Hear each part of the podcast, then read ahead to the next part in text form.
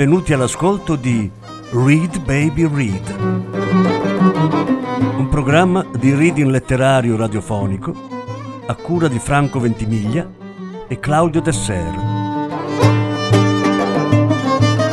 Voce Franco Ventimiglia, regia Claudio Tesser.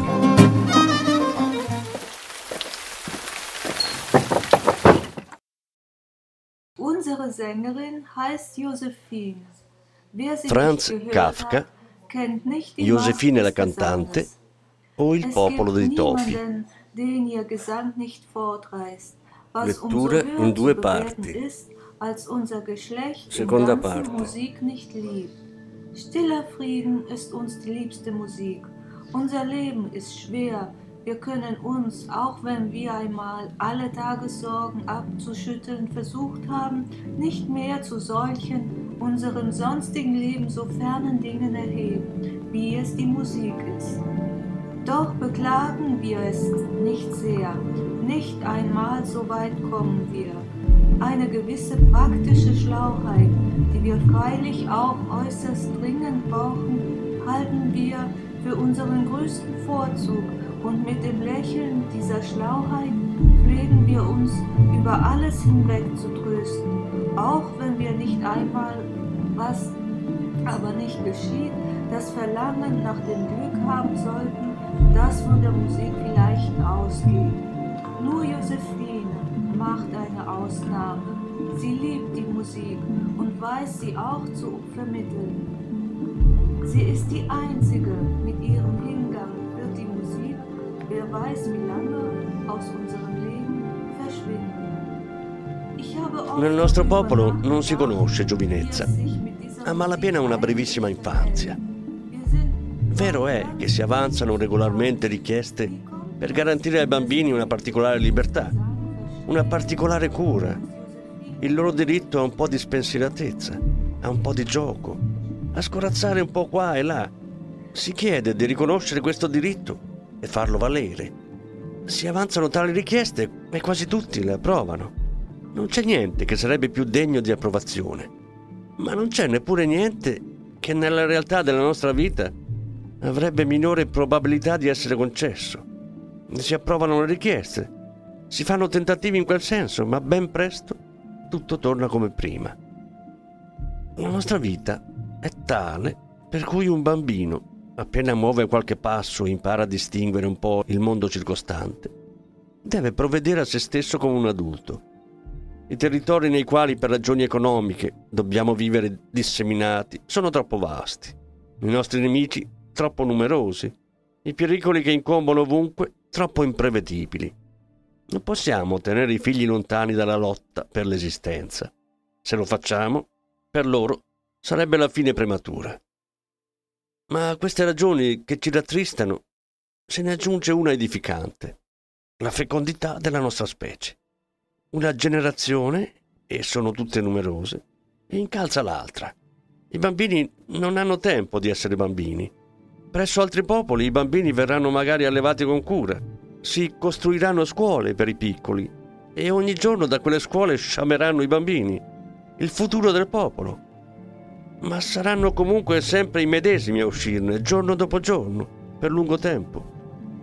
Noi non abbiamo le scuole, ma nel nostro popolo sciamano a brevissimi intervalli le schiere sterminate dei nostri figli, squittendo o pigolando allegramente, finché non sanno ancora fischiare, avvoltolandosi o rotolando a forza di spinte, finché non sanno camminare, trascinando goffamente ogni cosa con la loro massa, finché non sanno vedere.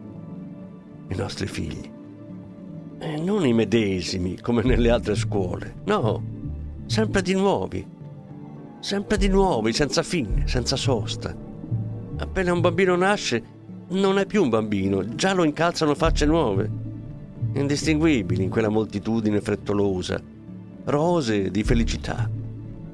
Ma per quanto ciò sia bello e gli altri possono invidiarci, e ha ragione, non siamo in grado di dare ai nostri figli una vera infanzia.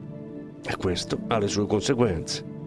Una certa natura infantile, non ancora spenta e inestirpabile, permea il nostro popolo, in piena contraddizione con la parte migliore di noi, l'infallibile intelligenza pratica. Ci comportiamo a volte da stolti, proprio come è stolto il modo di comportarsi dei bambini. Insensato, scialacquatore, generoso, sventato, spesso solo per divertirsi un po'. E se la nostra gioia non può avere naturalmente tutta l'intensità di quella infantile, è certo che qualcosa di essa rimane. Di questa natura infantile del nostro popolo approfitta da sempre anche Josefine. Ma il nostro popolo non è solo infantile, è anche, per così dire, precocemente vecchio. Da noi infanzia e vecchiaia sono diverse che altrove.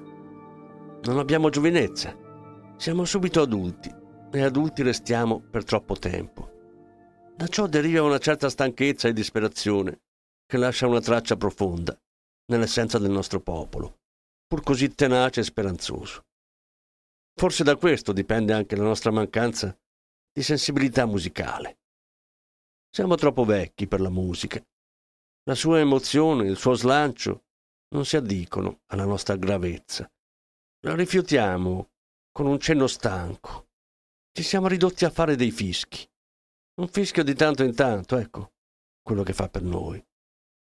Chissà che non ci siano talenti musicali tra noi, ma anche se ce ne fossero, il carattere del popolo cui appartengono li soffocherebbe ancor prima del loro sviluppo.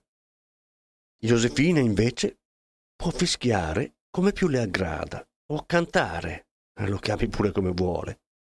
A noi non dà fastidio, ci va bene, possiamo sopportarlo benissimo. Se lì dentro dovesse esserci un po' di musica, è comunque ridotta a un non nulla. Si conserva una certa tradizione musicale, senza che questo ci arrechi peraltro la minima molestia. Ma al popolo animato da tali sentimenti, Josefine dà ancora di più. Durante i suoi concerti, soprattutto in momenti gravi, solo i più giovani hanno interesse per la cantante come tale. Solo loro osservano con stupore come increspa le labbra, come mette l'aria tra i graziosi incisivi, come si sdelinquisce d'ammirazione per i suoni che lei stessa produce. E come approfitta di questo deliquio per accendersi a nuove esibizioni, che le diventano sempre più incomprensibili, ma la folla, lo si capisce benissimo, si è ritratta in sé. Qui, nelle rare pause tra una battaglia e l'altra, il popolo sogna. È come se a ognuno si sciogliessero le membra, come se chi non ha pace potesse stendersi e allungarsi per una volta a suo piacimento, nel grande caldo letto del popolo. E di tanto in tanto in questi sogni risuona il fischio di Josefine. Argentino, dice lei. Indisponente, diciamo noi. In ogni caso qui è al suo posto, come in nessun altro luogo. Come di rado la musica trova il momento che la attende. C'è dentro qualcosa della nostra povera, breve infanzia. Qualcosa di una felicità perduta che non ritroveremo mai. Ma dentro c'è anche qualcosa della vita attiva di oggi, della sua modesta, incomprensibile, eppure esistente e insopprimibile vivacità. E tutto questo è detto davvero, non con toni altisonanti, ma con voce lieve, sussurrata, confidenziale, a volte un po' roca. È un fischio, naturalmente. Che altro? Il fischio è il linguaggio del nostro popolo. Solo che alcuni fischiano per tutta la vita e non lo sanno. Qui invece il fischio è liberato dalle catene della vita quotidiana e per breve tempo libera anche noi. Certo non vorremmo rinunciare a queste esibizioni. Ma da qui a sostenere, come fa Josefine, che in tali frangenti ella infonda in noi nuove forze, eccetera, eccetera, ce ne corre. Per la gente comune si intende, non per gli adulatori di Josefine. Come potrebbe essere altrimenti, dicono con sfrontata disinvoltura.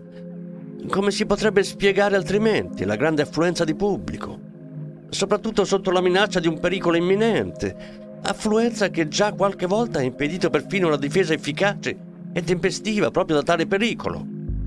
Ora, quest'ultima osservazione è giusta purtroppo, ma non fa parte dei grandi meriti di Josefine, soprattutto se aggiungiamo che quando simili riunioni venivano inaspettatamente disperse dal nemico e qualcuno dei nostri vi perdeva la vita, Josefine, che è la causa di tutto e che anzi aveva forse attirato il nemico con il suo fischio, occupava sempre il suo posticino più sicuro e sotto la protezione dei suoi fedeli spariva per prima in grande silenzio e in gran fretta. Ma in fondo anche questo lo sanno tutti, eppure accorrono ogni qualvolta Josefine si drizza per cantare, dove e quando le aggrada. Se ne potrebbe dedurre che Josefine stia quasi al di fuori della legge, che possa fare quello che vuole, anche se nuoce alla comunità, e che tutto le venga perdonato. Se fosse così, anche le pretese di Josefine sarebbero del tutto comprensibili. Anzi, in questa libertà che il popolo le accorderebbe, in questo dono straordinario, mai concesso a nessuno, in realtà contrario alle leggi, si potrebbe vedere in un certo senso la missione del fatto che il popolo non comprende Josefine, come lei sostiene, che ammira impotente la sua arte, non se ne sente degno, cerca di compensare con un atto quasi disperato il dolore che le arreca. E così, come l'arte di lei è superiore alla propria capacità di comprensione, pone anche la persona e i desideri di Josefine al di là della propria autorità. Ora, questo non è esatto.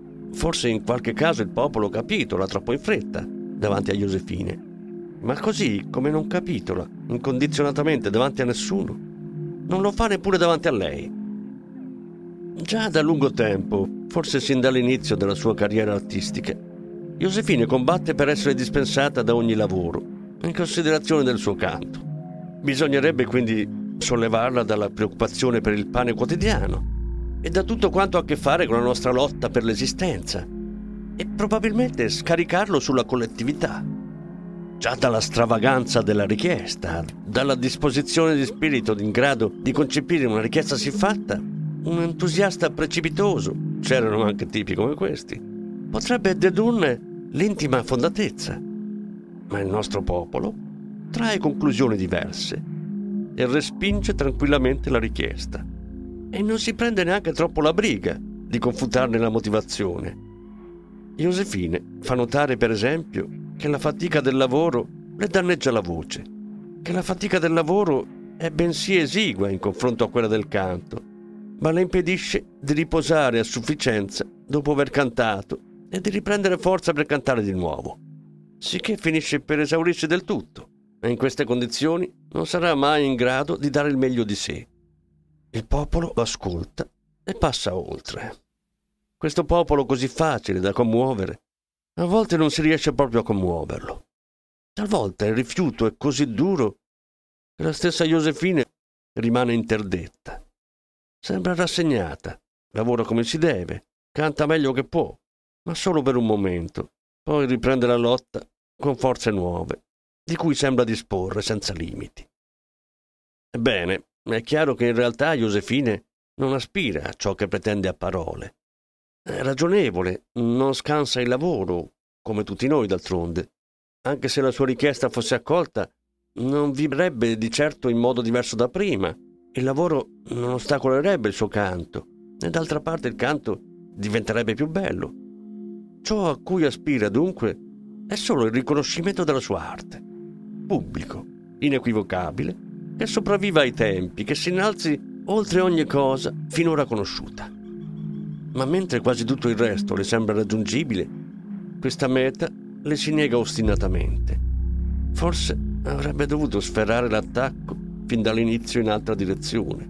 Forse ora riconosce lei stessa l'errore, ma a questo punto non può più tornare indietro. Tornare indietro significherebbe tradire se stessa, e a quel punto con la sua richiesta deve resistere o cadere. Se, come sostiene, avesse davvero dei nemici, essi potrebbero assistere divertiti a questa lotta, senza dover muovere un dito. Ma nemici non ne ha, e se talvolta qualcuno le fa obiezioni, questa lotta non diverte nessuno. Non fosse altro perché qui il popolo si mostra nell'atteggiamento freddo del giudice, come tra di noi si vede solo molto di rado. E anche ammesso che in questo caso uno approvi tale atteggiamento, La sola idea che un giorno il popolo possa comportarsi in modo simile nei suoi confronti esclude che costui ne provi piacere. Anche per il rifiuto, come per la richiesta, non si tratta della cosa in sé, ma del fatto che il popolo possa opporre a un compagno un muro così impenetrabile, tanto più impenetrabile in quanto di norma provvede proprio a quel compagno come un padre, anzi, più che come un padre, con umiltà. Se al posto del popolo qui ci fosse un singolo individuo, si potrebbe pensare che per tutto questo tempo costui abbia ceduto a Josefine con l'ardente, continuo desiderio di farla finita una buona volta con la rendevolezza, che abbia ceduto oltre ogni capacità umana nella ferma convinzione che, nonostante tutto, la rendevolezza avrebbe trovato il suo giusto limite, anzi che abbia ceduto più del necessario solo per accelerare la cosa, solo per viziare Josefine e spingerla a desideri sempre nuovi, fino al punto di avanzare quest'ultima richiesta, ma che ora abbia opposto decisamente il rifiuto definitivo preparato da lungo tempo.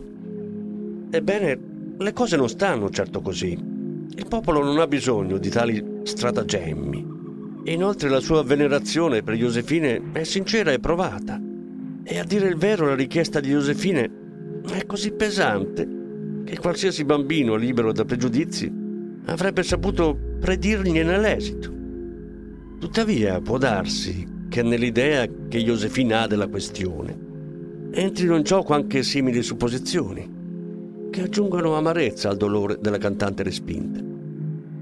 Ma anche se fa di queste supposizioni, non si lascia distogliere dalla lotta. Negli ultimi tempi la lotta si è perfino inasprita.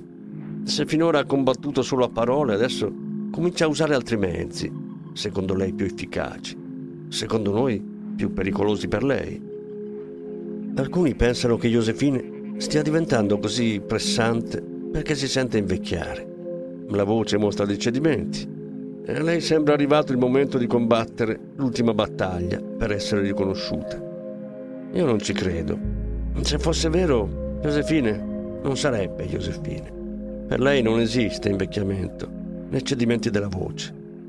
Quando pretende qualcosa è indotta a farlo non da fattori esterni, ma da coerenza interiore. Allunga le mani verso la corona più alta, non perché in quel momento sia appesa un po' più in basso, ma perché è la più alta. Se fosse per lei, la appenderebbe ancora più in alto. Tuttavia, questo disprezzo delle difficoltà esterne non le impedisce di ricorrere ai mezzi più spregevoli. Per lei il suo diritto è indubbio.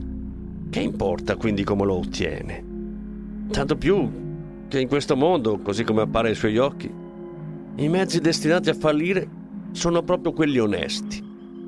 Forse è per questo che è arrivata perfino a trasferire la battaglia per il suo diritto alla sfera del canto a un'altra, a lei meno cara. I suoi fedeli hanno messo in giro certe sue affermazioni, secondo le quali Josefine si sentirebbe senz'altro capace di cantare in modo tale che per tutti i ceti popolari, fino all'opposizione più occulta, sarebbe un vero piacere. Il vero piacere non come lo intende il popolo, che sostiene di averlo sempre provato quando Josefine canta, ma secondo i desideri di Josefine. Ma, aggiunge lei, non potendo falsare ciò che è nobile, né adulare ciò che è volgare, le cose devono rimanere come stanno. Diversa è invece la sua battaglia per essere dispensata dal lavoro. Certo è anche una lotta in favore del suo canto, ma qui lei non combatte direttamente con la preziosa arma del canto, sicché ogni mezzo a cui ricorre è buono. Così, per esempio, hanno sparso la voce che, se non l'avrà vinta, Josefine avrebbe intenzione di ridurre le colorature. Io non so nulla di colorature. Nel suo canto non ho mai notato colorature, ma Josefine vuole ridurre le colorature. Per il momento non le vuole eliminare, solo ridurre. Dicono che abbia messo in atto la sua minaccia. Io però non ho notato alcuna differenza rispetto alle esibizioni precedenti. Tutto il popolo ha ascoltato come sempre, senza pronunciarsi sulle colorature, né è cambiato l'atteggiamento in merito alla richiesta di Josefine. D'altra parte, è innegabile che, come nell'aspetto, Josefine abbia talvolta una certa grazia, anche nel modo di pensare. Così, dopo quella esibizione, ha dichiarato, per esempio, che la volta seguente avrebbe ripreso a cantare le colorature per intero, come se per il popolo la sua decisione in merito alle colorature fosse stata troppo severa o improvvisa. Ma dopo il concerto successivo ha cambiato di nuovo idea. Era venuto il momento di farla finita con le grandi colorature, e prima di una decisione favorevole a Josefine non sarebbero riapparse. Ebbene, il popolo ascolta con indifferenza tutte queste dichiarazioni, decisioni, ripensamenti. Come un adulto sovrappensiero porge orecchio al chiacchierio di un bambino, sostanzialmente benevolo, ma irraggiungibile. Josefine però non molla. Poco tempo fa, per esempio, ha dichiarato di essersi fatta una ferita a un piede mentre lavorava, ferita che le rende difficile stare in piedi quando canta. Ma dato che riesce a cantare solo stando in piedi, ora è costretta ad abbreviare perfino i canti. Benché zoppichi e si faccia sorreggere dai suoi fedeli, nessuno crede a una vera ferita.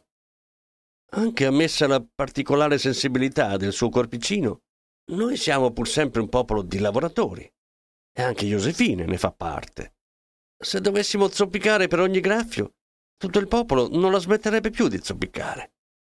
Ma per quanto si faccia accompagnare come una paralitica, per quanto si mostri in questa condizione compassionevole, più spesso del solito, il popolo ascolta il suo canto con la riconoscenza e l'entusiasmo di prima e non fa troppe storie per la riduzione del programma. Dato che non può zoppicare in eterno, escogita qualcos'altro, simula stanchezza, malumore, debolezza. Oltre al concerto adesso abbiamo anche una commedia. Dietro Josefine vediamo i suoi sostenitori che la pregano, la scongiurano di cantare. Lei vorrebbe, ma non può. Quelli la consolano, la lusingano, la portano quasi di peso al luogo prescelto dove dovrebbe cantare. Alla fine cede, con lacrime inspiegabili. Ma come si accinge a cantare, con uno sforzo di volontà, evidentemente l'ultimo, esausta, le braccia non allargate come al solito, ma inanimate, penzoloni lungo il corpo, tanto che danno l'impressione di essere un po' troppo corte. Ebbene, come sta per intonare?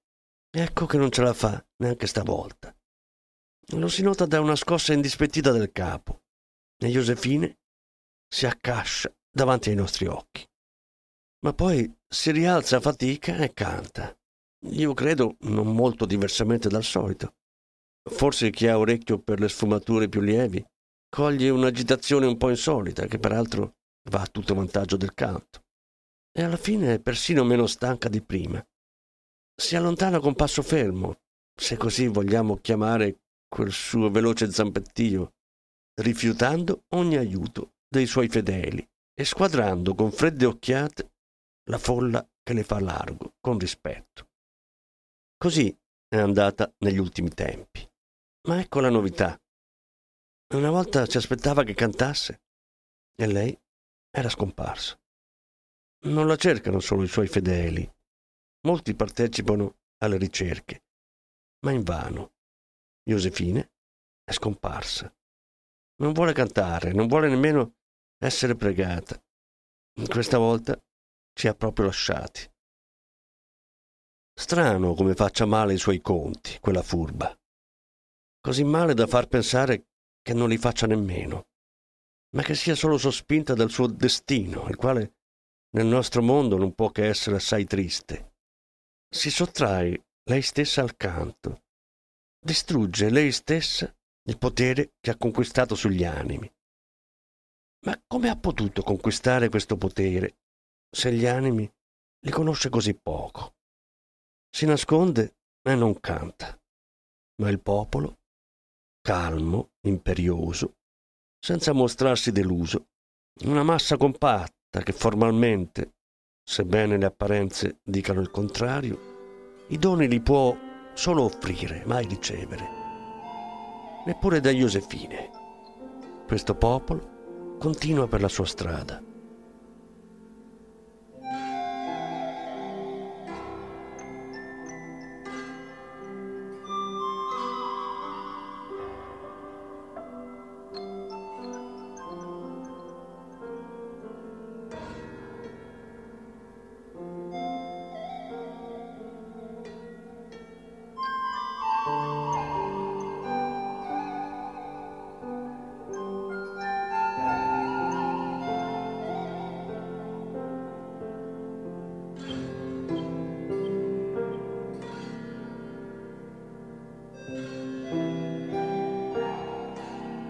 Josefine invece è destinata al declino. Presto verrà il tempo in cui risuonerà e si spegnerà il suo ultimo fischio. Lei è un breve episodio nella storia eterna del nostro popolo. E il popolo supererà la perdita. Certo, non sarà facile per noi. Come saranno possibili le assemblee in completo silenzio? Ma non erano silenziose anche con Josefine? Il suo vero fischio era molto più forte e vivo di quanto non ne sarà il ricordo. Era forse, quando lei viveva ancora, più di un semplice ricordo. O non è piuttosto che il popolo, nella sua saggezza, abbia collocato il canto di Josefine così in alto proprio perché in tal modo non potesse andare perduto. Perciò forse non ne sentiremo troppo la mancanza, mentre Josefine, liberata dai tormenti terreni, che tuttavia, secondo lei, sono riservati agli eletti, si perderà lieta nella moltitudine innumerevole degli eroi del nostro popolo. E poiché noi non scriviamo la nostra storia, verrà presto dimenticata in una librazione superiore, come tutti i suoi fratelli.